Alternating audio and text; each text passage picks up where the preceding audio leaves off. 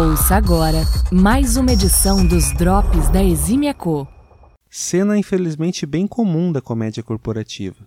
O diretor de uma grande empresa, em uma festa de confraternização de final de ano, pede a palavra e, no meio de um discurso emocionado, talvez um pouco alterado, reconhece que aquelas pessoas que estão ali, a qual ele talvez mal conheça, incluindo seus familiares, são, na verdade, partes de uma grande família, membros de uma grande família.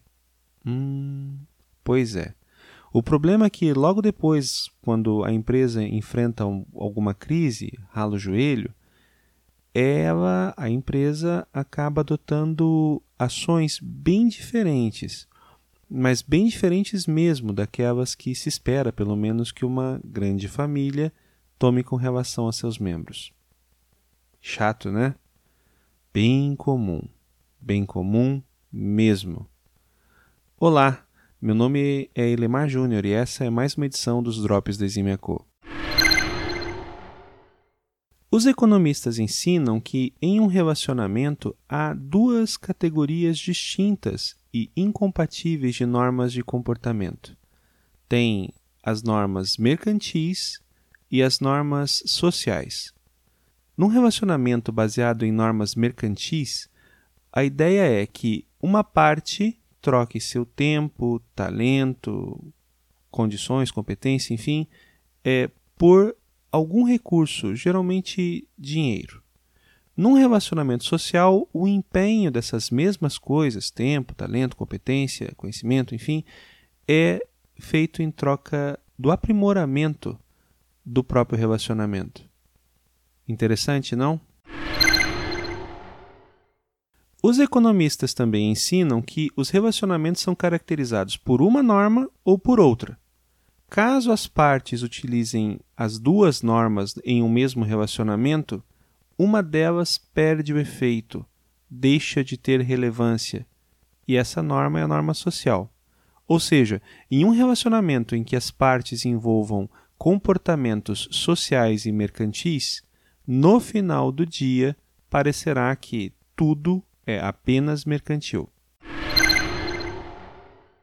Quando as coisas não estão claras e em um mesmo relacionamento comportamentos mercantis e sociais são adotados, a parte que costuma enxergar o relacionamento como um relacionamento predominantemente social acaba se sentindo frustrada pelas atitudes da outra parte isso infelizmente acaba deteriorando relacionamentos que teriam muito, muito potencial.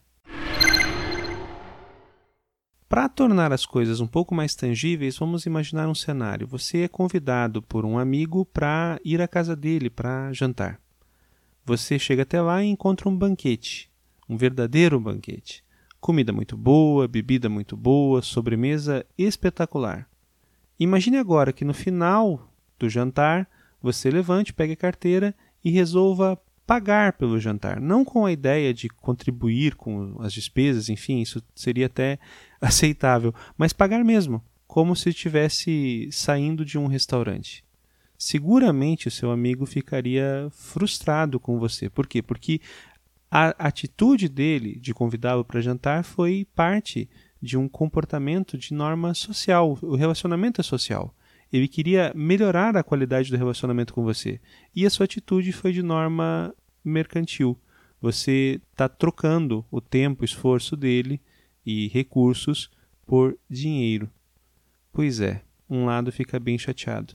Percebe que, mesmo cenário, se você tivesse levado para casa do seu amigo um presente, é, sei lá, uma garrafa de vinho, caso todo mundo goste de beber, é, é, isso seria isso seria aceitável o dinheiro que você gastou foi praticamente o mesmo, se não mais, do que aquele que você gastaria se fosse jantar em um bom restaurante. Mas não é o dinheiro que conta, é a norma de comportamento. Percebe? Voltando agora para a relação de trabalho. Quando você trabalha em uma empresa, geralmente faz isso na expectativa de ser remunerado de forma justa no final de um determinado período de tempo você vai dedicar seu tempo, seu, seu talento, suas capacidades para gerar resultado para a empresa e a empresa vai remunerar você por isso. Em essência, esse é um relacionamento de normas mercantis. Geralmente, e isso é muito comum, infelizmente, as empresas fazem um esforço gigante para transformar esse relacionamento que em essência tem normas mercantis para um relacionamento onde a vigência seja de normas sociais. O problema é que um mínima, uma mínima menção de comportamento mercantil é suficiente para minar tudo que se fez seguindo as normas sociais. E isso, com muita frequência, acaba gerando bastante descontentamento, bastante frustração. O problema é que nem sempre essa separação da, do tipo de relação acaba ficando tão claro. Por exemplo, assumindo a relação entre empregado e empregador, a relação é quase sempre mercantil. Troca-se esforço, tempo, é, competência por dinheiro.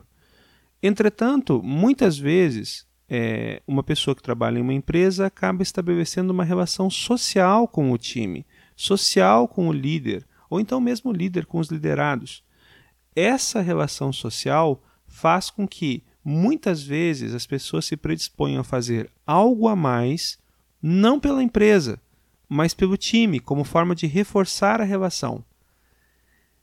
A coisa fica ruim quando, percebendo essa boa relação social entre as pessoas que trabalham na empresa, a empresa, de forma institucional, tente trazer essas propriedades desses relacionamentos como base de sustentação das relações para com a empresa, que é mercantil.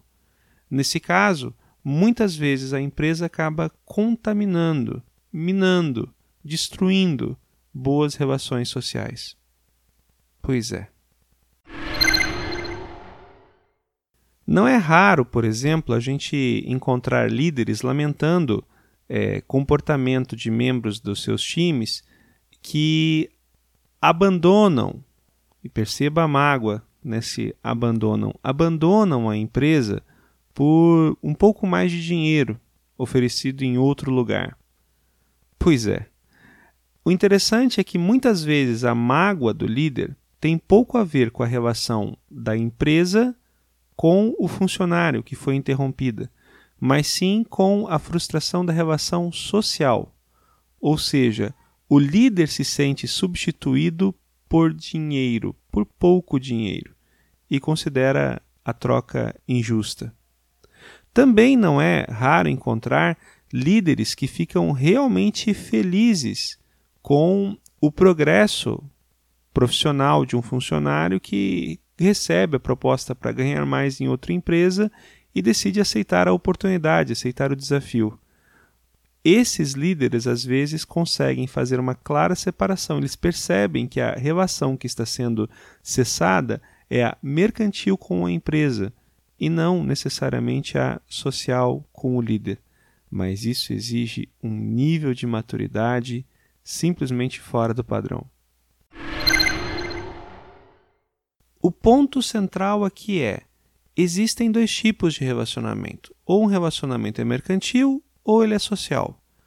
A questão é: toda vez que nós confundimos é, o tipo de relacionamento e adotamos comportamentos de uma norma que não é a norma vigente, provavelmente geraremos desgaste e levaremos é, o relacionamento a se correr e até mesmo, quem sabe, se encerrar.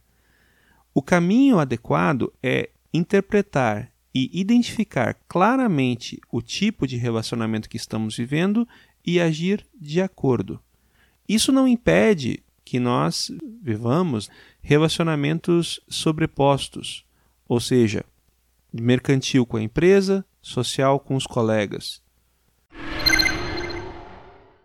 Essa sobreposição de relacionamentos, entretanto, não é necessariamente algo muito simples. Considere, por exemplo, a existência de uma hierarquia e uma das partes está acima na hierarquia do que outra.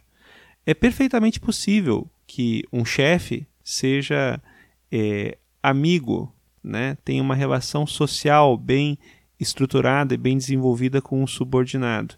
Entretanto, em muitas situações no trabalho, caberá àquele que está acima na hierarquia é, personificar a empresa e, nesse momento, agir como porta-voz de um relacionamento que é mercantil.